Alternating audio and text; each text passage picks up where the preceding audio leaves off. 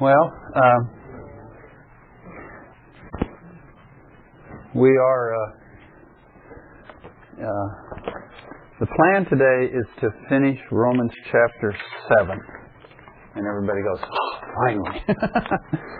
but uh, that's our objective, and I think we'll actually make it if I show a little self discipline. Um,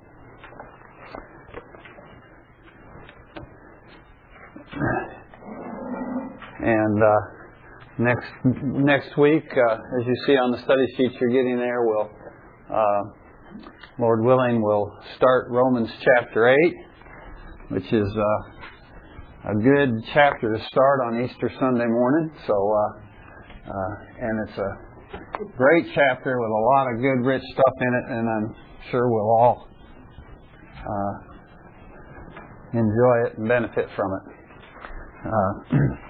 but as I had promised last week uh, and the last few weeks that as we kind of labored through and worked our way through Romans chapter 7, I, uh, what I was trying to focus on for the last three or four weeks or so is to, is to get the interpretation of Romans 7 down, to understand what is Paul trying to say.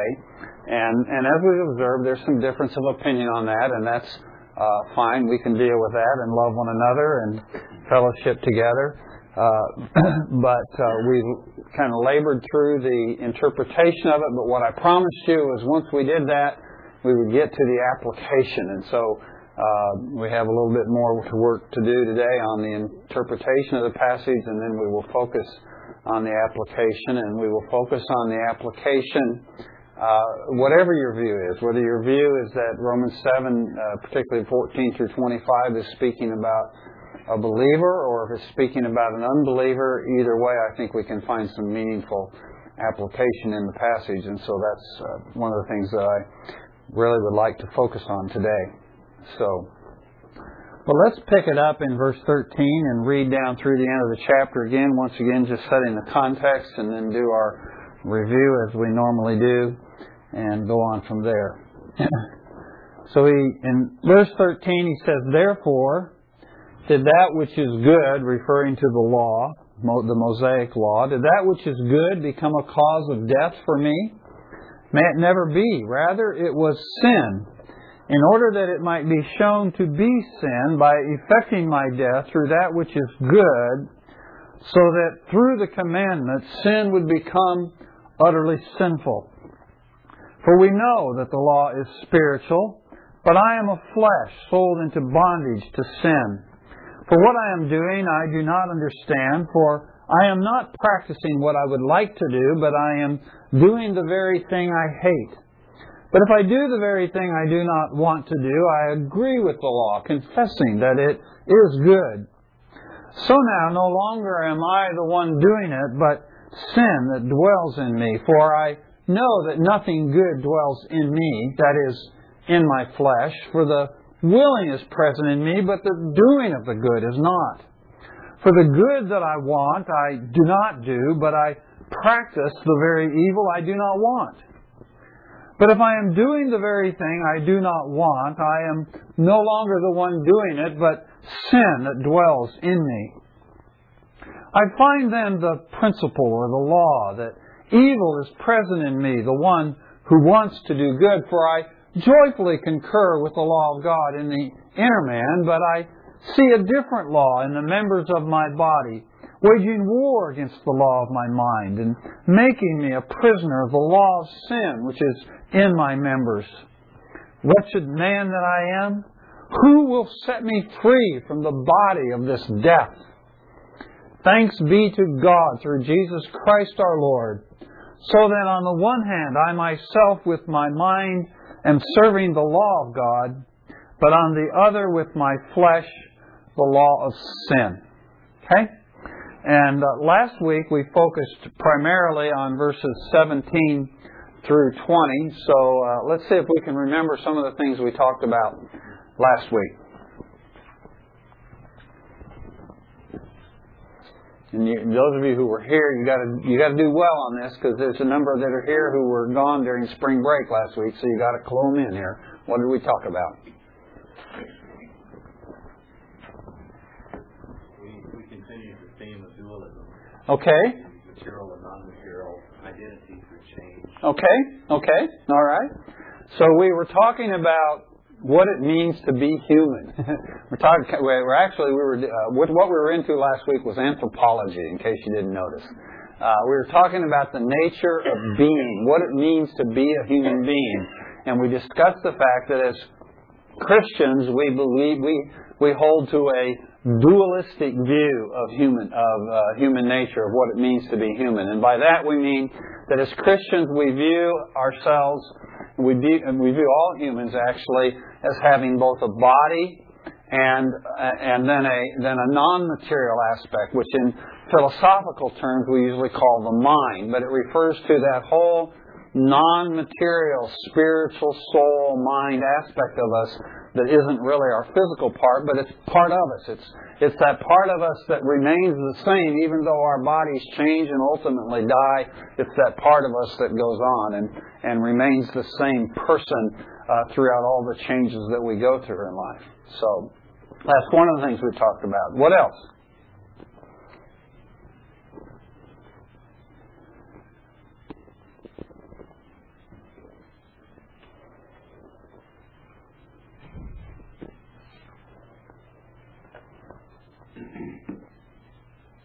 You actually tuned into a, a tripartite view, adding the Holy Spirit to this. Okay. Okay. Because how do we decide? Even though Christians how do we decide? Okay. Paul talks about our, our mind versus our flesh, or that struggle. So how do we decide? Okay, good. Uh, going back just a second to what we were just talking about a moment ago, we, we had this dualistic view of man uh, that he has a flesh or he has a physical aspect to him, and then he has the mind or the I, as Paul calls it, uh, seems to be referring to in, in, in Romans 7.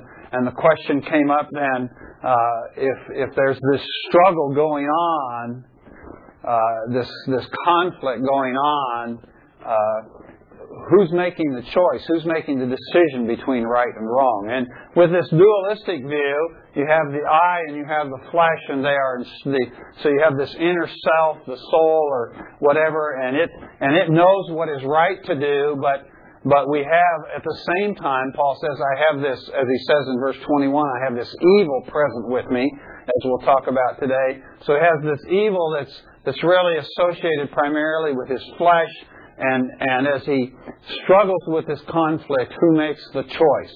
Well, it's the I that makes the choice, theoretically. But he, we find out that the I is in fact slave, enslaved to sin, which is associated with the flesh. And, uh, and we talked a little bit about, uh, and we'll get into this a lot when we get into chapter 8, when a person is saved, then then he has coming to dwell with him, to dwell in him, he has the Holy Spirit. And so he now has this new dimension. It's not actually part of his nature. Uh, Christ, uh, we don't become God, but we have the indwelling Holy Spirit with us. And as we will discover, that then empowers the I. It empowers the inner me to make the right choices and to do the right things. So those are some of the things we talked about. What else?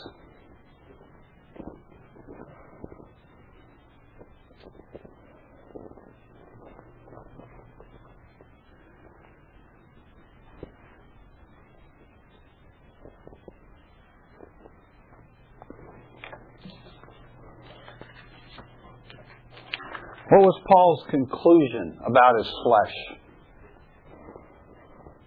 in those verses? Well, we shouldn't extrapolate that Paul is not responsible for his sin. Okay, okay. Uh, that's clearly uh, that's that's very clear throughout Scripture, even in this passage, that that ultimately Paul is under judgment for his sin.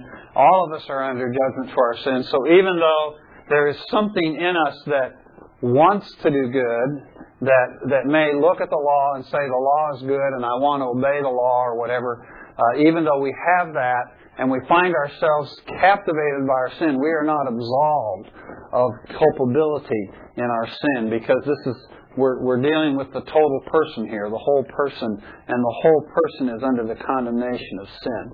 What else?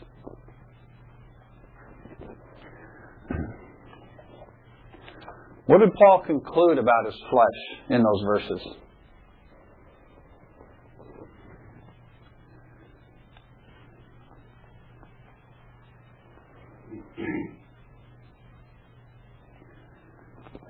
Verse 18.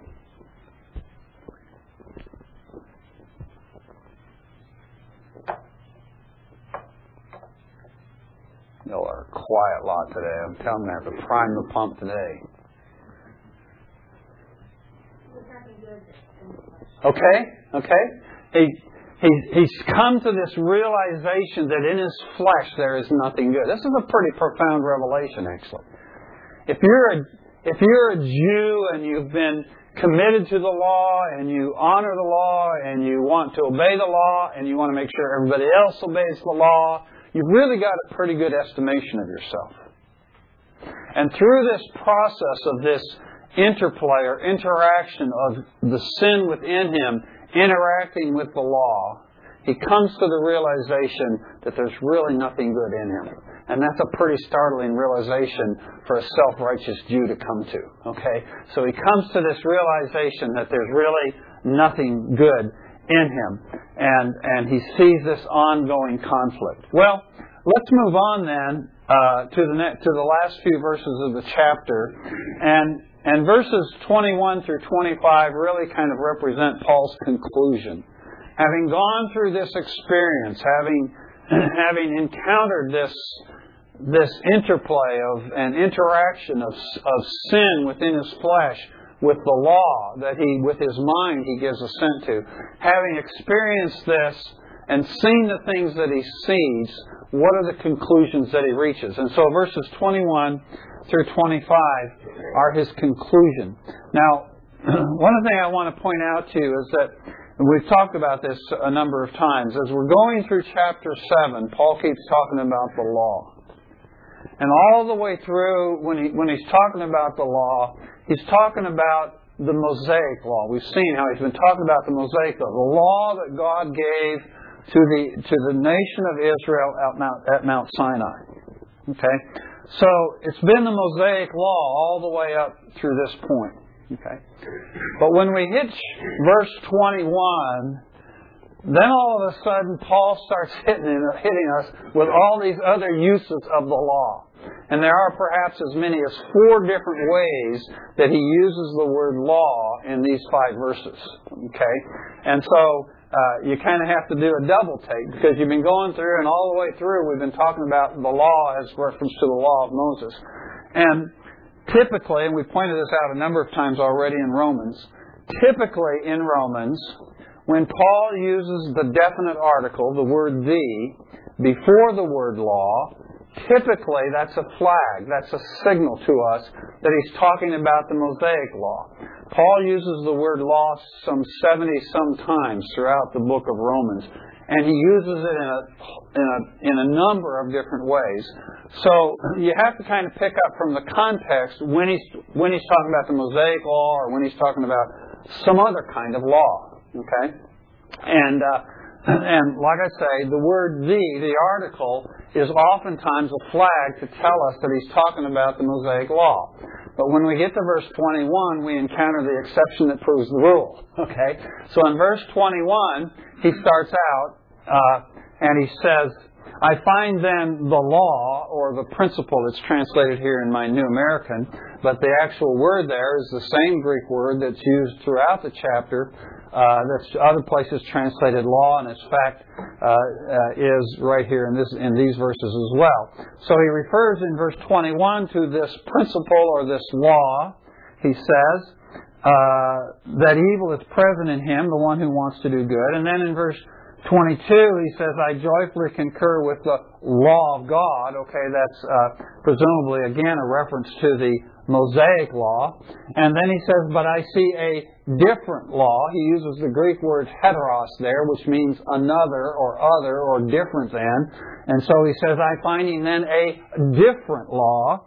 And so there's uh, another idea or a different concept of law at play there. Uh, a different law in the members of my body waging war against the law of my mind. And so now we have another law, okay, or possibly another law, and make me a prisoner of the law of sin which is in my members. So we have four or five different laws that are suddenly suddenly brought up here, and and uh, as I was thinking about that today, I was thinking like I was thinking how all the way through up to this point, Paul's been dealing with this problem, this situation in Rome, where you have these Jewish Christians who have come back out of exile. They've come back into Rome. They've come back to their church. Now their church has totally changed, and it's a Gentile church. And but they're wanting to bring back in uh, their uh, their devotion to the law and that sort of thing. The same kind of thing that we saw in the church in Jerusalem. and so they're wanting to bring these influences back in. And Paul is writing very delicately, trying to help them understand that we're past that, that we have been delivered from the law, that we are no longer under obligation or responsibility to the law. And it's, and it's as if he's gone all the way through chapter 7 here, talking about this conflict between the law, as he has it in his mind, this this understanding of the law of Moses and the sin which is working to exploit that law and cause his death. And he's been going through that. And it's like he gets to verse 21 and he just kind of says to him, You want to talk about law? Okay, I'll talk about law. You want to know about law? Well, there's more laws at play here than just the Mosaic law. Okay? And uh, so in verse 21, he says, I find then this law or, and many commentators and translators translate it principle in verse 21. You have the law or principle. and, and this is a, this is a, a law, we might think of it kind of like, he's using law here kind of like we speak of the law of gravity or the law of nature. This is just the way things are, folks. this is just the way things work, okay? The law of gravity, that's just the way things work. Okay? And you can't get away from that. Okay? And so he's using it in that sense, which is why many many commentators and translators prefer the word principle here as to law. It's just the idea this is the way things work. And he says, What's happened here is I have found, I have discovered, is the idea here, having gone through this this experience of the conflict of the inner man and the law, or excuse me, of, of the inner sin and, and the law of Moses, this conflict in my life, having gone through this, he says, I have discovered this, I have found this, that there is a law, there is a principle at work. And the principle is this that sin is present with me, the one who wants to do good. And so it's this kind of thing we've been talking about all the way through the last few weeks is Paul is coming to this discovery that he's not basically good. People, you know, it's a very contemporary concept, isn't it? People just kind of walk through life thinking man is basically good. Man is basically good. And and so they really don't understand why it is they need a savior. Now they can understand or appreciate the need for a law. We're basically good, but we, we need a law to kind of give us guidance and direction. But because we're basically good and we've got the law, we can, we can work this out. You know, we can achieve righteousness because we're basically good. But now Paul has discovered an underlying principle that he didn't know before. And that underlying principle is that evil is present with me, the one who wishes to do good or the one who wants to do good. Okay? But then he brings up in the next verse the next uh, law in verse 22, and that law is what?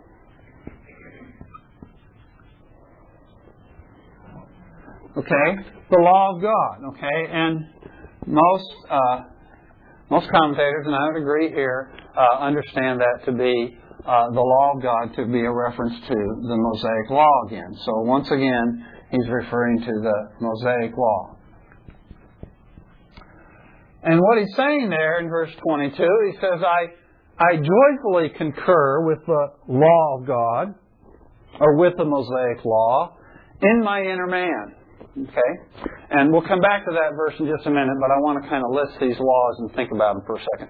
Uh, so he says, I, I have this law of God. I know about this law of God in my mind, in my inner man. I know about it. I concur with it. I agree with it. I agree that it's good.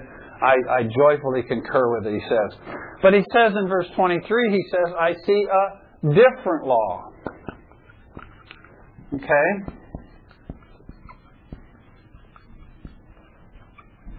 And where is this law? Okay? This law is operating, we could say, in his flesh, okay? And and when, use, and when we use the term in that sense, we don't necessarily mean in his carnal evil flesh, but just in his body. This, this law is operating, this different law is operating in his flesh. Okay? And he says, what does this law do that's operating in his flesh? Two things it says it does. Wages war against the law of the mind. Okay? It wages war. Okay? And what else? And makes him a prisoner. Okay? And it conquers him. Okay? It makes him a prisoner of what? His members. Of what? Sin, the simple law of sin which is in his members. Okay? It makes him a prisoner of the law of sin which is in his members. So then he's talking about, here he's talking about, uh, he, he talked about this different law. Now he's talking about a law of sin. But because he identifies this different law that's in verse early in the verse, he says, I see then a different law, and that law is where? Where is this different law? In his members. In his members, okay. Then he says he's become a prisoner at the end of the verse. He says he's become a prisoner of the law of sin, which is where? in his flesh, in his members, okay? So, it's probably safe to conclude that the different law that he's referring to is, in fact, this law of sin, okay? Because he's talking about something that's in his members. So he finds then this different law in his members. It's waging war against the law of his mind, and it makes him a prisoner of the law of sin, which is in his members. So, uh, so I would I conclude that the uh, and and you may too or you may not, but I conclude there that the law of sin at the end of the verse is the different law that he refers to at the beginning of the verse. Okay, that those are one and the same law, but they are a different law than the law of God. Okay, and also a different law than the law of his mind. Uh, and so he refers to the law of the sin which is in my members, and then he goes on to say, Wretched man that I am, who will set me free from the body of this death? Thanks to be to God through Jesus Christ our Lord. So then, on the one hand, I with my mind am serving the law of God. He brings up there again the Mosaic law. But on the other hand, with my flesh, the law of sin. So at the end, he kind of concludes there are two laws that are operating against each other. So when we take all of that into consideration, it's obvious he's using the law in a variety of ways here. He's talking about different kinds of laws or different laws, okay? And he's talking about the law of his mind and the law of God and the law of sin and the law which is in his members, etc., etc. And as you go through it, uh, just, uh, and, I don't want to belabor the point, so I'll just kind of lay it out as I understand it, that in verse uh, 21, he's saying, I find then a principle or a law that evil is present in me that's a that's just simply describing this predicament that he's got. Okay, he now understands this principle that that even though in his inner man he wants to do what's good, there's this principle at work. Evil is present with him, and I now understand that. And this law or this principle that you can want to do good, but you've got evil present with you, this principle that's at work is manifested by the conflict between two laws. Okay? So there's really kind of three laws here. One is the overriding principle, and that principle is the is a description or the condition of having these two laws at work. One is the law of God, and the other is that different law. That law which is in my members, which he refers to as the law of sin. When he gets to chapter 8, he'll talk about the law of sin and death as in, in opposition to the law of the Spirit of life in Christ. And we'll get into another law then, okay? But, so we have here then, we have the law of God, and we have the law of sin, which is in my members. Okay? And so, but there's another law he talks about here, or there's another expression he uses, and that is the law of his mind. Okay? And, and because at, at the end, when he gives his final conclusion at the end of verse 25, he's only talking about two laws the law of God and, and the law of sin, which is in his flesh. Okay? Because he's only talking about two, hoping I'm getting losing you guys here. Because he's only talking about two at the end, I think that when he's talking about the law of God, he's talking about the Mosaic law.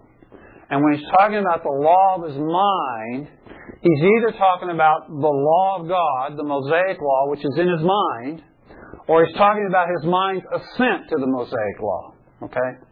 So in essence, it boils down that we have three laws. We have the overriding principle that he has seen, that he has discovered, mentioned at the first part of verse 21. Then we have the law of his mind, the law of God, the Mosaic law, and we have the law, the other law, the different law, that law which is in his members, which is the law of sin and the law of death. Okay? And these two laws, he said, are at war with one another. The law of Moses, the law of his mind, and the law of sin and death, the law which is in his flesh, are at war with one another. They are struggling with one another, but who always wins? The flesh always wins. And there are two reasons for that. The flesh always wins, one, because the Mosaic law is not capable of producing righteousness. It was never intended for that purpose. To try to get the Mosaic law to produce sanctification in anyone's life, either a believer or unbeliever, to try to do that is to try to get the law to do something it was never designed to do. It wasn't designed to make us righteous. It was designed to show us what the standard was and to drive us to Christ, as he says in Galatians, as a schoolmaster to drive us to Christ. Okay? That's what the law was intended to do. And I was thinking of an illustration of this. It would be like if you decided you wanted to race in the Indianapolis 500. Okay? So you're going to race in the Indianapolis 500 and you really want to win this race. So you go out there with your kids or your grandkids' tricycle. Okay? And you get on the tricycle and you're going to try and race against these powerful race cars. Okay? Now, are you going to win? No, you're not going to win. Why? Well, because your tricycle wasn't designed for that. Okay? Now, some people talk about the weakness of the law. I don't think the law is weak, and I think that's a maybe a mis a, a, a wrong way to speak of it. The tricycle isn't weak. It's perfectly good for what it was designed to do. It just wasn't designed to win the Indianapolis 500. Okay. And the law is not designed to make us right in the eyes of God. It's to show us what right in the eyes of God is and to clue us in that we need an answer to our dilemma. Okay? And that's what Paul's been going through. He's been realizing that the law is inadequate, that he cannot, of the flesh, achieve righteousness through the law because the law was never designed to do that. The second thing is the reason it can't be done is because of the weakness of the flesh, and the flesh really is weak. Okay, the law is not weak, it's powerful for what it's intended to do. But the flesh really is weak. And it succumbs to this domination, this rule of the law of sin. evil, he says, is present in me, and evil is at work in me. And so, as much as I want, as strong as I want to do what is right, no matter how strong, no matter how hard I try, I'm going to fail because in my flesh I cannot be righteous because my flesh is saddled with sin. I'm a sinner. As we said earlier, that is nothing good dwells in me. That is in my flesh. And so because the law is not intended to make us righteous, and because the flesh is incapable of keeping the law, there is no way that through the flesh, by adherence to the law, I can be sanctified, or I can become holy, or I can meet the standard of God. Okay? This is what Paul is discovering. Now he says in verse 22, he says, For I joyfully concur with the law of God in the inner man. And we've struggled with this uh, question of whether or not it's believer or an unbeliever. Uh, this perspective that he's writing from in, in chapter 7, particularly in 14 through 25. Is it, an, is it a regenerate or an unregenerate person? And we've wrestled with this. And, and I've shared my position that I, that I really clearly believe, and, and for many reasons that I've already explained to you, I believe that it's a unregenerate person, and, and I know some of you think that it's a regenerate person, and that's uh, fine. I understand your arguments, and uh, uh, and so we've talked about that as we've gone through. But one of the things that I mentioned at the beginning, as we got into this part of Romans 7, I handed out that that flyer. If you didn't get one, there's some up here, but I handed out that flyer for you all, the handout in which uh, in which I had kind of the arguments for both sides. The on one side of the paper were, were the arguments for it being an unregenerate person, and on the flip side were the arguments for it being a regenerate person. And I suggested to you that if you really wanted to wrestle through this and and kind of get your feet on the ground as to what you believe about it, it's good not only to look at the arguments for the position you're inclined to, but to look at the arguments on the other side of the paper and ask yourself, can I answer those arguments? Do I have an explanation for that? Okay?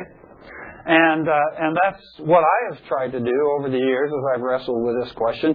As I've not only tried to look at the arguments that support my position, but I've tried to look at the arguments uh, that support uh, the other view or that are broad in support of the other view and ask, do I have an answer for those? Okay? And, and I've reached a conclusion. I personally have one that answers that satisfy me. Uh, but, uh, but, but I encourage you to do that as you wrestle with that. But when we get to verse 22, we, enc- we encounter what I think are two of the three strongest arguments for this being a regenerate person or a saved person. Okay? The first and strongest, one of the first strong arguments uh, that we've already dealt with is the question of the present tense, and I've already addressed that and, and, and why I don't think that is a problem for it being the view of it being an unregenerate person. That I believe he's speaking in a rhetorical or historical present tense there, and we discussed all that. I won't go over that again. But we run into two other arguments in verse 22, and and that is Paul's expression here, I joyfully concur with the law of God, and then his reference to the inner man. And, and for those that hold to the idea or the belief that this is a, written from the perspective of a believer, when they encounter verse 22, uh, the thought there of uh, joyfully concurring with the law of God, the, the thought is that that just doesn't sound like an unbeliever. okay? Uh, it just, uh, to to, uh, to to many of us, we, when we read that, we think, well, that's well, that's got to be a believer because you couldn't have an unbeliever that joyfully concurred with the law of God. And and I agree that's a pretty strong statement. Actually, the word there is delight. I delight in the law of God. Okay, and and I agree that's a very strong statement. And but the question is, is it true that believers never delight in the law of God? Is it true that unbelievers never joyfully concur with the law of God? And I would suggest to you that I think there's a great deal of evidence, and we've talked about some of this already, that unbelievers do. Not all unbelievers, but some unbelievers do. And and and of course, our classic example and the context in which Paul is writing, our, our classic example are the Jews themselves. That we had many Jews. This was part of Jesus' problem when he came uh, and ministered in in uh, in Israel to the Jews, in Palestine to the Jews. Well, part of the problem was he had all these people who gave acknowledgement of the goodness of the law. They were really hung up on the law, if you could use that term. They were fervent about the law. They were fervent in not only trying to meticulously make sure they obeyed the law in every minute detail, but that everybody else did too. Okay? And this was one of Jesus' problems that he encountered, was people who thought that just because they gave joyful assent to the law, that they were in, that they were okay. And Jesus' argument is, well, no, you're not okay. Okay? Paul himself is an example, Pharisee of Pharisees. As to the righteousness which is in the law, found blameless, he says. Now we know that Paul was not blameless in regard to the law, because we know that's an impossibility. But from his perspective, that's where he was. But not only do we see it in the ancient Jews, but we even see it in, in more recent history. We think of the testimony of men like Martin Luther or or John Newton, whose conversion we marked this week. Uh, the, this uh, uh, I think Thursday was the was the uh, the day that marked the conversion, anniversary of of John Newton's conversion. John Newton, of course, the author of Amazing Grace. He's a man who grew up in a Christian home under the influence of a Christian mother. He always believed Christianity was true. Even in his most evil, wicked, debauched state, he believed in the truth of Christianity. But he wasn't saved. Or we can think of John Wesley, who was a minister of the gospel and a missionary to the Indians in America and was unsaved. Didn't get saved until after he came back from America, went back to England, and, and had his remarkable counter there on Aldersgate Street in London. So we have abundant examples of unbelievers who love the law of God, so to speak. And not only that, you know people like that. I know people like that. I know non Christians that I like to be around. They're just good people. They're just not righteous. But we all have unbelievers, maybe family members, I, you know, or or friends, or neighbors, or people at work, and you're around them, and you just, you like being around them, and they're pleasant people, and you know you can trust them. They're honest, uh, they're straightforward, uh, they're hardworking, uh, they're considerate, they're thoughtful, and they are pagans. So we just know it's true. We just know it's true. You know, and, excuse me, go ahead. Yeah, yeah, they will. And many of them even think that they're Christians because they live such good lives. Okay? So is it possible for an unbeliever to joyfully concur with the law of God? I would suggest that it is. But the other troubling question is the expression the inner man. And Paul only uses that phrase two other times in the New Testament, and in both cases he uses it in reference to believers. One is in 2 Corinthians chapter 4, when he talks about the inner man being strengthened. And, uh, and then uh, the other case is in Ephesians chapter 3.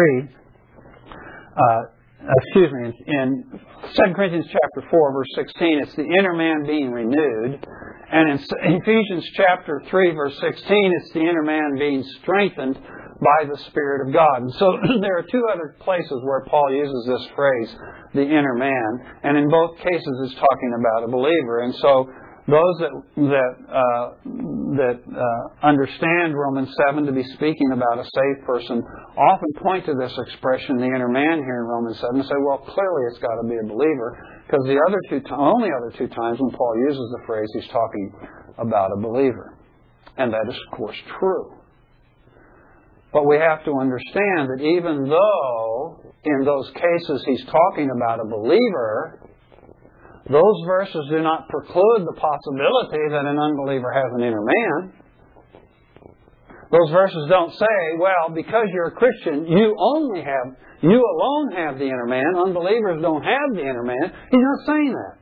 He's just simply saying in Ephesians uh, or excuse me, in Corinthians, he's simply saying that your inner man's being renewed while your outer man is decaying. Your outer man is dying, your inner man is being renewed. That's only true about a believer, but it is not only true about a believer that we have an inner man.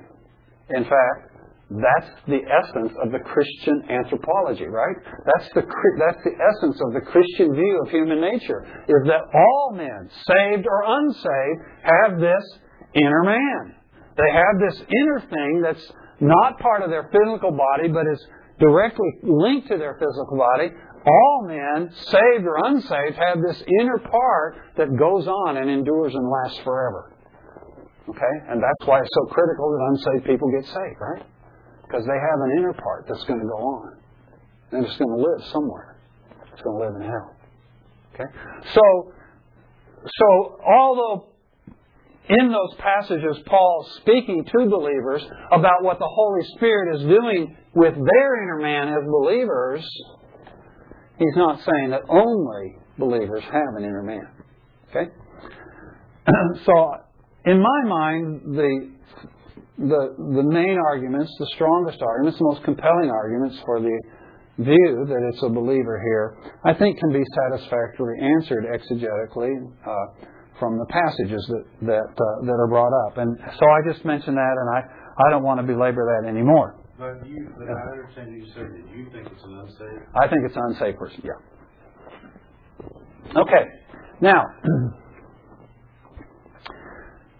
so so Paul has now declared that he has uh, he has understood. He's seen this competing law at work. That even though he wanted to do the law of God, he was frustrated by it. He could not do it because of this law of sin that was in his members. And he now comes to a realization of his miserable condition. And he cries out in verse 23, I see then, excuse me, uh, verse 24, wretched man that I am. The word there could be translated miserable man that I am. Who will deliver me from the body of this death? This is the this is the desperate condition, I believe, of the unsaved person. This is the desperate condition who says, How am I going to get free from this body of death, from this, this bondage that I have? That I'm that I'm saddled with this flesh and I'm saddled with this sin, and this sin is dominating and controlling my life. How will I be free from this? It's this, this cry of desperation. I cited for you three examples earlier of, of Martin Luther and John Newton and John Wesley. And what's remarkable about those three guys is not only what I described, what we were talking about before, is their devotion to God and their or, or, what they thought was to God, and their devotion to the law, if you will, their devotion to what was right. But what is also striking is that as they live that out, the utter desperation and wretchedness that each one of those three men came to feel. Martin Luther is a classic example. He was an exemplary monk. Within his monastery, as others looked on Martin Luther, he was the epitome of what a monk ought to look like. He was, he was meticulous in his adherence to what a monk ought to do and what a monk ought to be. And yet Martin Luther was so racked by his own inability to do what he knew was right that it nearly killed him. So before he's converted, and I've told you the story many times, but before he's converted, he ends up so sick he's nearly on his deathbed. And he's lying there in his little his little room or whatever in his cloister, and he is so sick, and he is so angry at God because there is this law that he wants to keep, and he cannot keep it. And nothing makes him more angry than as he reads Romans 1 and he reads about the righteousness of God. And it terrifies him because he knows that it's right and that it's good and that that's the way he ought to be, and he cannot be that way. It's Martin Luther saying with Paul, What a miserable man I am. what a wretched man that I am. Who will deliver me from the body of this death? The same, you could say the same about John Newton as he's he's on this ship and the ship is in a storm and it's falling apart in the storm and the, and, and and it's being flooded with waters and he realizes he's going to perish and he realizes he's going to perish without Christ and he knows what that means because he's been raised in a Christian home. And he cries out to Christ for salvation.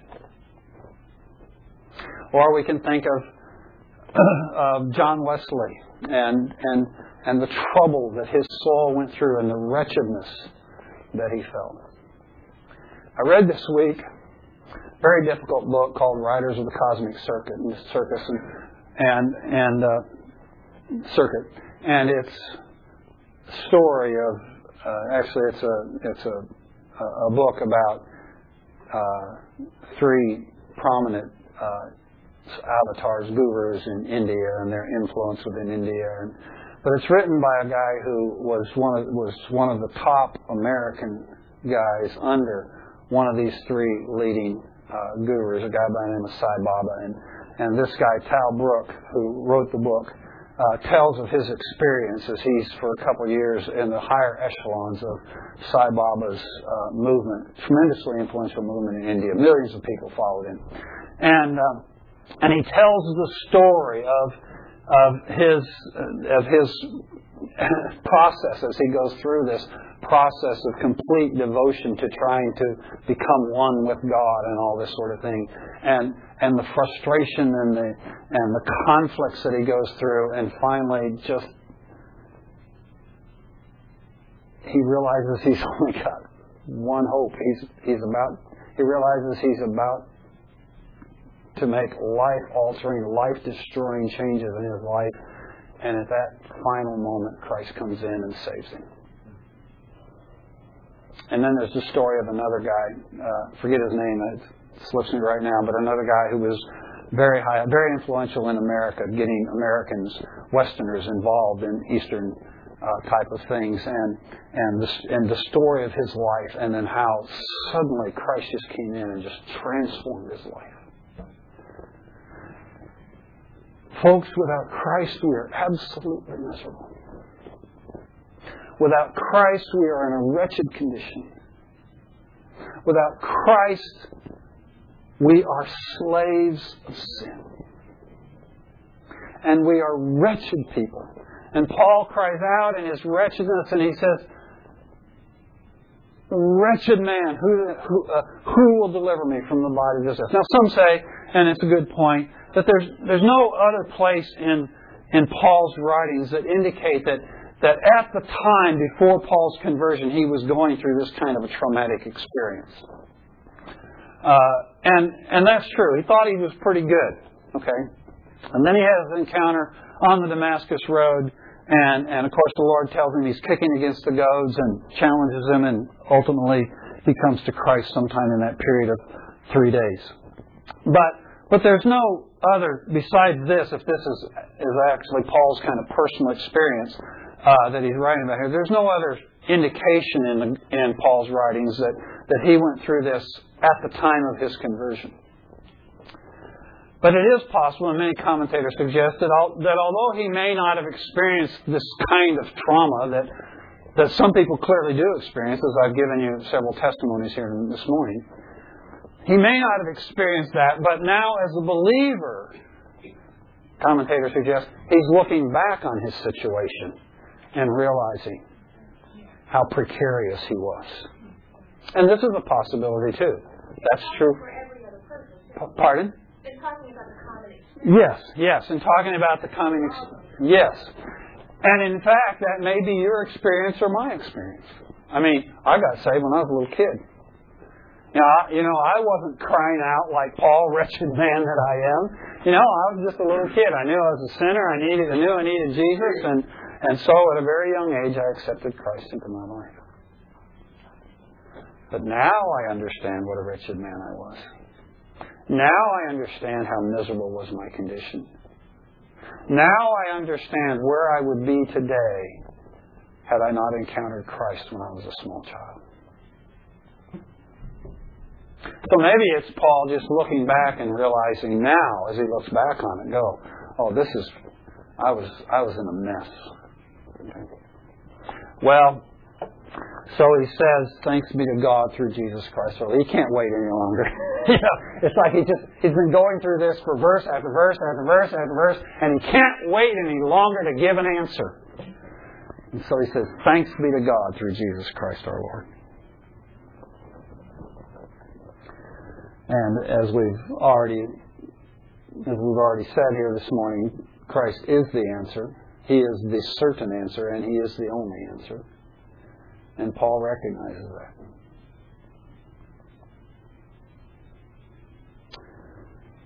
And then finally, at the end of the verse, he goes back and he just summarizes the whole thing. He summarizes it because he wants to kind of wrap this thing up that he's been talking about all the way through chapter 6 and chapter 7. He wants to get this whole thing wrapped up. And he wants to get ready for what's going to happen in chapter 8. Because in chapter 8, He's going to start out, therefore, there is therefore now no condemnation for those who are in Christ Jesus, verse 1 of chapter 8. And as we'll see next week, the therefore there is a reference back to chapter 7, verse 6. Not chapter 7, verse 25. And we'll see that next week as we look at that. But, so he's trying to wrap things up. So finally, in wrapping things up, he says, So then, on the one hand, I myself with my mind am serving the law of God, but on the other with my flesh, the law of sin. That's the summary of it. That's my predicament as an unsaved person.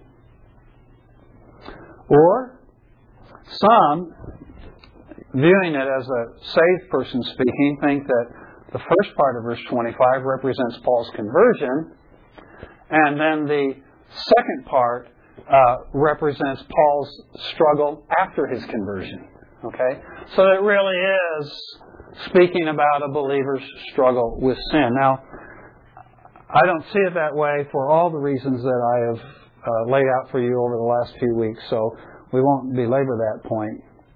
But one commentator said something here that uh, that struck me. He said, if that is the case, if verse if the first part of the verse is describing a person's conversion and the second part of the verse is describing someone after they're converted he said that in reality we are admitting that the grace of Christ has no more power against the flesh than does the law of Moses.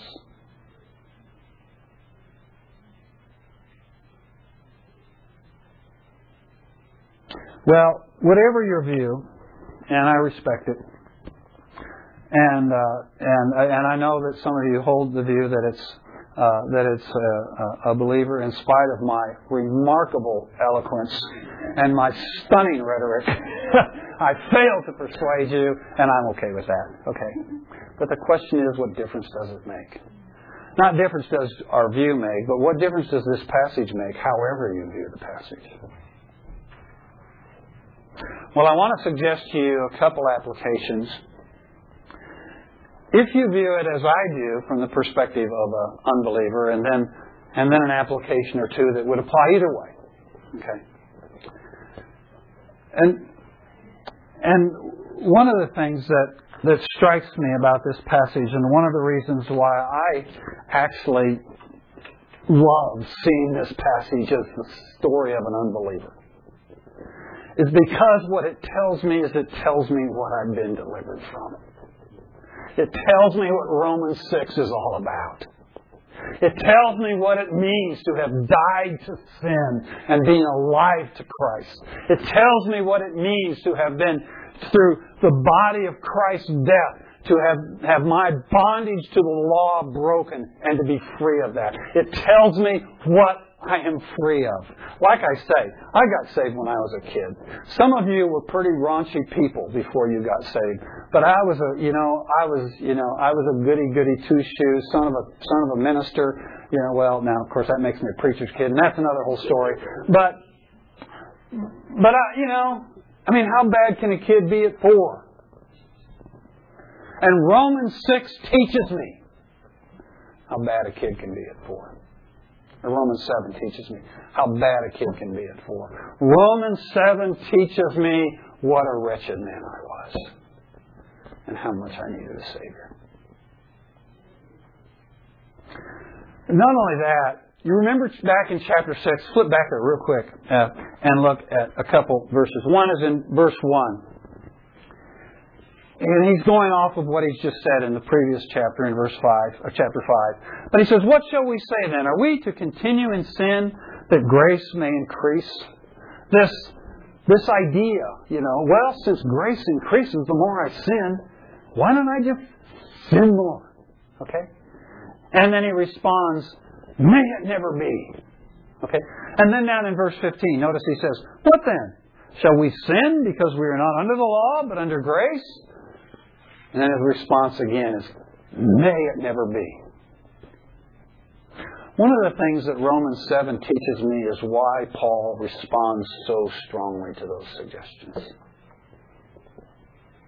When I understand how brutal and how domineering sin was in my life before I came to Christ, when I understand how powerful and horrific and how it was destroying me and how it was killing me, when I understand that, then I understand Paul's revulsion to the idea that a believer would willfully walk in sin. How could you countenance the idea when you realize what you were in bondage to and how now you've been freed from it, how could you possibly countenance ever saying, well, grace has got it covered, I can just go on and sin? It's just absolutely unthinkable to Paul. It's not always unthinkable to us, is it? Have you never thought, you know, well, you know, I can do this because it's you know, because I'm forgiven, you know. Lord forgive me. I thought it. I'll tell you, I thought it. But not when I'm thinking about Romans 7. Not when I'm remembering what I have been freed from and the price that was paid to free me from it.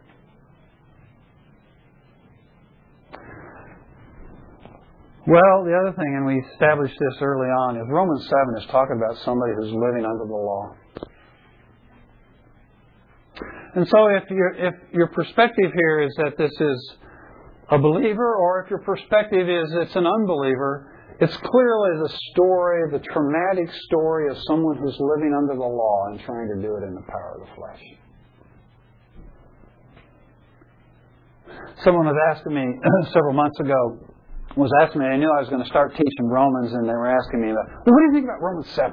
You know, is it a believer or is it an unbeliever? You know, and this particular person thought it was a believer, and I said, well, I, I think it's a, an unbeliever, and we kind of chatted about it a little, little bit.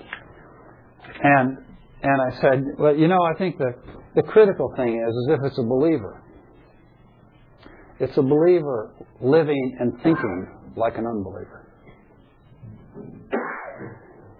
If it's a believer, and it may be, you may have good arguments there, it's someone who's thinking they're still under the law, and Paul has established quite clearly we're not. It's someone who's thinking, I can be sanctified by keeping the law. I can be sanctified by the power of the flesh. And it can't happen. Many years ago, many years ago now, uh, uh, I was still kind of fairly young, uh, but uh, and I was leading a ministry here on the on the campus here at OU, and and and there was a young fella who uh, was with us, and he uh, he'd been a Christian maybe six months or a year, I don't remember how, but this guy was on fire. He was he was fun to be around. He loved the Lord. He loved being saved. He loved living for the Lord. And that, that was just his heart. It's just what he wanted to do. And I remember sitting down in my living room one time, we were just chatting, and he says, You know what I'm going to do? And I said, What? He says, I'm going to go through and I'm going to make a list of every commandment in the New Testament. And then I'm going to start working on keeping every one of them. And and I said to him, you know, Jay, I don't think that's a good idea. No, he's kind of taken back. He's kind of startled. I said, you know, because that's not that's not what the Christian life is about. Christian life isn't about keeping all the commandments of the New Testament. The Christian life is about walking with Christ and letting Christ live his life through you. And that's what we'll find out when we get to Romans 8. Somebody said to me one time, and this kind of rattled my cage, and don't take it too far, but they said this. They said, God's more concerned about relationship than he is about holiness. And it kind of set me back, you know, and, and you know, and, and I wouldn't go that far. But the problem is, we oftentimes, we oftentimes get the cart ahead of the, the cart ahead of the horse, right? The real key to the Christian life is the relationship with Christ. And if I can tap into that, which is what Romans 8 is all about, if I can tap into the relationship with Christ, the holiness will come. God cares a great deal about holiness, but what He knows is He knows it will never come through the effort of the flesh. It will never come through the effort of the flesh. And so Paul says to the Galatians in chapter 3, he says, Who has bewitched you, before whose eyes Jesus Christ was publicly portrayed as crucified? What was he talking about? He was talking about the fact that the Galatians were being exposed to this idea that they needed to keep the law. And he says, he says in verse 2, he says, How are you saved? Were you not saved by the work of the Spirit? And then in verse 3, he says, Having begun in the Spirit, are you now being perfected in the flesh?